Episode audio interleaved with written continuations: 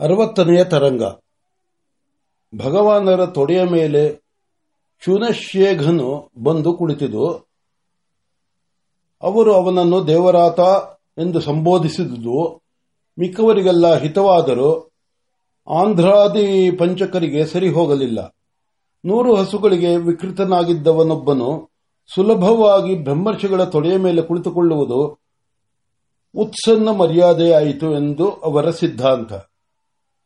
ಅಡ್ಡಿ ಆತಂಕಗಳಿಲ್ಲದೆ ಇದ್ದಿದ್ದರೆ ತಿಳಿಸದೆ ಏನೂ ಮಾಡಬಾರದು ಎಂದು ಸುಮ್ಮನಿದ್ದರು. ಭೂಮಿಯಲ್ಲಿ ಬಿದ್ದ ಬೀಜವಾದರೂ ಮೊಳೆಯದೆ ಹೋದೀತು, ಉಸುದೀತು, ವಿಫಲವಾದೀತು. ಆದರೆ ಮನಸ್ಸಿನಲ್ಲಿ ಹುಟ್ಟಿದ ಭಾವವು ಮಾತ್ರ ಫಲಿಸದೆ ಹೋಗುವುದು ಉಂಟೆ.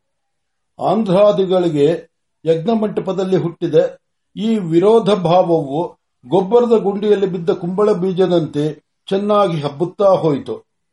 ಧರ್ಮಾರಣ್ಯಕ್ಕೆ ಬರುವ ವೇಳೆಗೆ ಅವರ ಭಾವವು ದೇವರಾತನ ವಿಷಯವಾಗಿ ಸಂಪೂರ್ಣವಾಗಿ ಧರ್ಮ ವಿರುದ್ಧವಾಗಿ ಹೋಗಿತ್ತು ಮಧುಚಂದಾದಿಗಳ ಮಧು ಚಂದಾದಿಗಳ ದೇವರಾತನ ವಿಷಯವಾದ ವರ್ತನೆಯು ಆಂಧ್ರಾದಿಗಳ ಹುಚ್ಚಿಗೆ ಧೂಪ ಹಾಕಿದಂಗಾಯಿತು.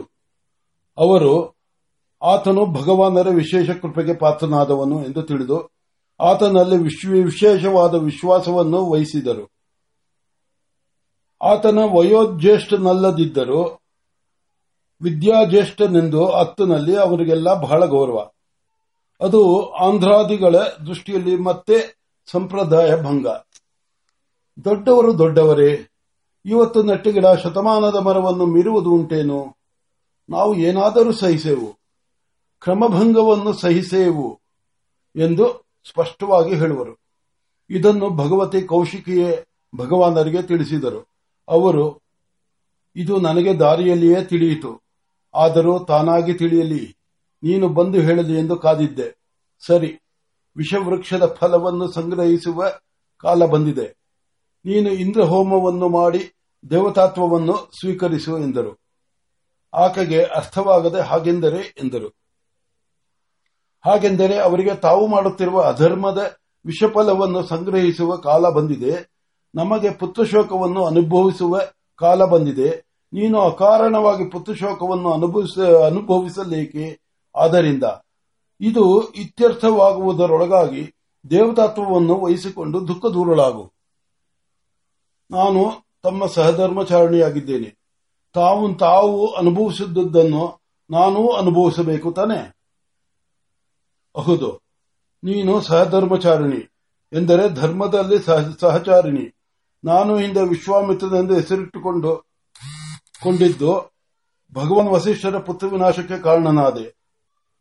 ಆದರೆ ಅದರ ಫಲವಾಗಿ ಜನ್ಮಾಂತರದಲ್ಲಿ ಅನುಭವಿಸಬೇಕಾಗಿದ್ದ ಪಾಪ ಫಲ ಈಗಲೇ ಪಕ್ವವಾಗಿ ಕರಗತವಾಗಿದೆ.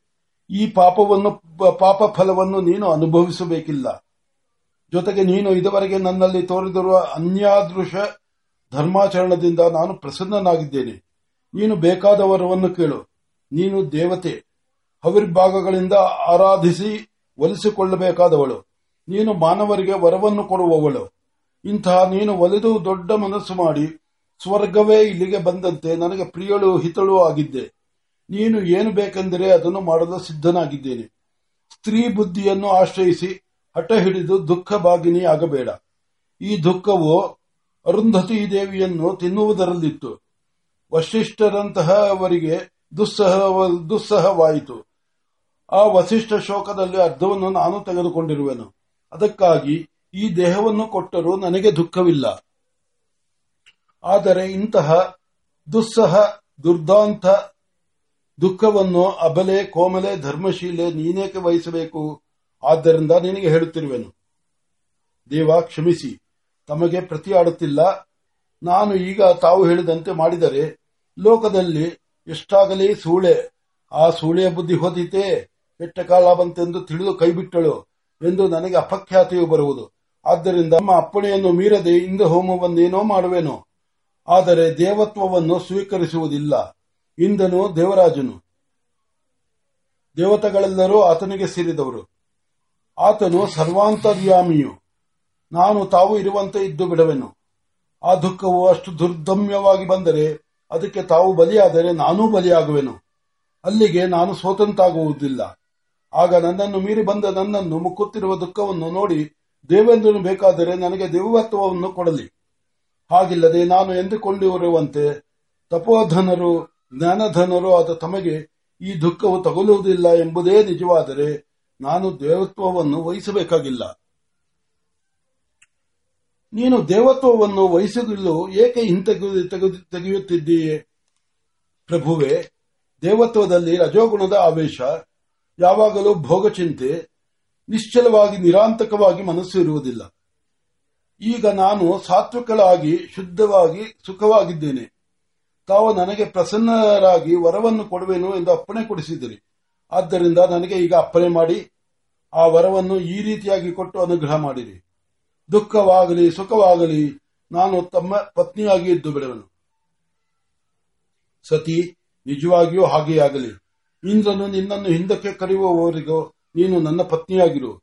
ದೇವರಾಜನ ಅಪ್ಪಣೆಯನ್ನಂತೂ ನಾವಿಬ್ಬರೂ ಮೀರುವಂತಿಲ್ಲ ಇಬ್ಬರೂ ಒಪ್ಪಿದರು. ಕೂಡಲೇ ಹಠಾತ್ತಾಗಿ ಆಕೆಗೆ ರಂಭೆಯ ನೆನಪಾಯಿತು. ದೇವ ಇನ್ನೊಂದು ಪ್ರಾರ್ಥನೆಯುಂಟು. ನನ್ನ ಜೊತೆಯಲ್ಲಿ ರಂಭೆಯು ಬಂದಳು. ಅದನ್ನು ನಾನು ಮರೆತೇ ಬಿಟ್ಟಿದ್ದೆ. ಅವಳೇನಾದಳು, ದೇವಲೋಕಕ್ಕೆ ಹಿಂದಿರುಗಿ ಹೊರಟುವುದೇ ಪ್ರಭಾವದಿಂದ ನೋಡಬೇಕು. ಭಗವಾನರು ನಕ್ಕರು. ಅವಳು ಏನಾಗಿರುವಳೆಂಬುದನ್ನು ನನಗೆ, ಎಂಬುದು ನನಗೆ ಗೊತ್ತು. ಆದರೆ ನೀನು ನೋಯುವನೆಂದು ನಾನು ಹೇಳಲಿಲ್ಲ. ಅವಳು ನಿನ್ನಂತೆ ಸಾತ್ವಿಕಳಾಗಿ ಬಂದಿದ್ದರೆ ಚೆನ್ನಾಗಿತ್ತು. ಆದರೆ ನಿನಗೆ ಸಾಪತ್ನ್ಯ ಯೋಗವಿಲ್ಲವಾಗಿ ಅವಳು ರಜೋಮೂರ್ತಿಯಾಗಿ ಬಂದಳು. ಕ್ಷೇತ್ರಪಾಲಕನಾದ ಭೈರವನು ಹೇಳಿದರೂ ಕೇಳದೆ ದುಡುಕಿ ಇಲ್ಲಿ ಮಹಾಶಿಲೆಯಾಗಿ ಬಿದ್ದಿರುವಳು. ನೀನು ದೇವಲೋಕಕ್ಕೆ ಹೋಗುವಾಗ ಆಕೆಯನ್ನು ಕರೆದುಕೊಂಡು ಹೋಗುವಿಯಂತೆ. ಅದುವರೆವಿಗೂ ಆ ವಿಚಾರವಾಗಿ ಯೋಚಿಸಬೇಡ. ಭಗವತಿ ಕೌಶಿಕಿಯು ಅದನ್ನು ಕೇಳಿ ವ್ಯಥೆಪಟ್ಟಳು. ದೇವೇಂದ್ರನಿಗೆ, ಅವಳು ಬೇಕಾದವಳು ಎಂದು ಪ್ರತೀತಿ. ಅವಳು ಹೀಗೆ ಮಹಾಶಿಲೆಯಾಗಿದ್ದರೂ ಆತನೇಕೆ ಸುಮ್ಮನಿರುವನು? ಅಥವಾ ಪಾಪ ಫಲವನ್ನು ಅನುಭವಿಸಿ ತೀರಿಸಲೆಂದು ಸುಮ್ಮನಿರುವನೋ? ಆಗಲಿ. ನಾನು ದುಃಖ ಪಡುವಾಗ ನನ್ನನ್ನು ಹೀಗೆ ಬಿಟ್ಟು ಬಿಟ್ಟರೆ ಇಲ್ಲ. ಅಂತಹ ದಿಗ್ಗ ದಿಗಲಿಲ್ಲ. ಅಗ್ನಿಗೂ ಹಿಮದ ಬಾಧೆಯೇ? ಹಾಗೆ ಭಗವಾನರಿಗೂ ದುಃಖ ಉಂಟೆ.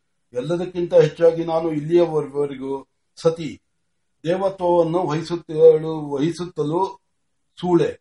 ದೇವತೆಯಾಗಿ ಸೂಳೆ ಆಗಿರುವುದಕ್ಕಿಂತ ಮಾನವಿಯಾಗಿ ಸತಿಯಾಗಿರುವುದೇ ನನಗೆ ಹಿತ. ಆಕೆಯ ಯೋಚನೆಗಳೆಲ್ಲ ಉತ್ತರ, ಯೋಚನೆಗಳಿಗೆಲ್ಲ ಉತ್ತರವಾಗಿ ನುಡಿಯುವಂತೆ ನಿನ್ನ ಇಷ್ಟ ಬಂದ ಹಾಗೆ ಮಾಡು. ಆದರೆ ನಾಳೆ ಸಂಜೆಯೊಳಗಾಗಿ ಬಹುಶಃ ಎಲ್ಲವೂ ಇತ್ಯರ್ಥವಾಗಿ ಹೋಗುತ್ತದೆ ಎಂದು ನುಡಿದು ಭಗವಾನರು ಎಲ್ಲವನ್ನೂ ಮುಗಿಸಿದರು.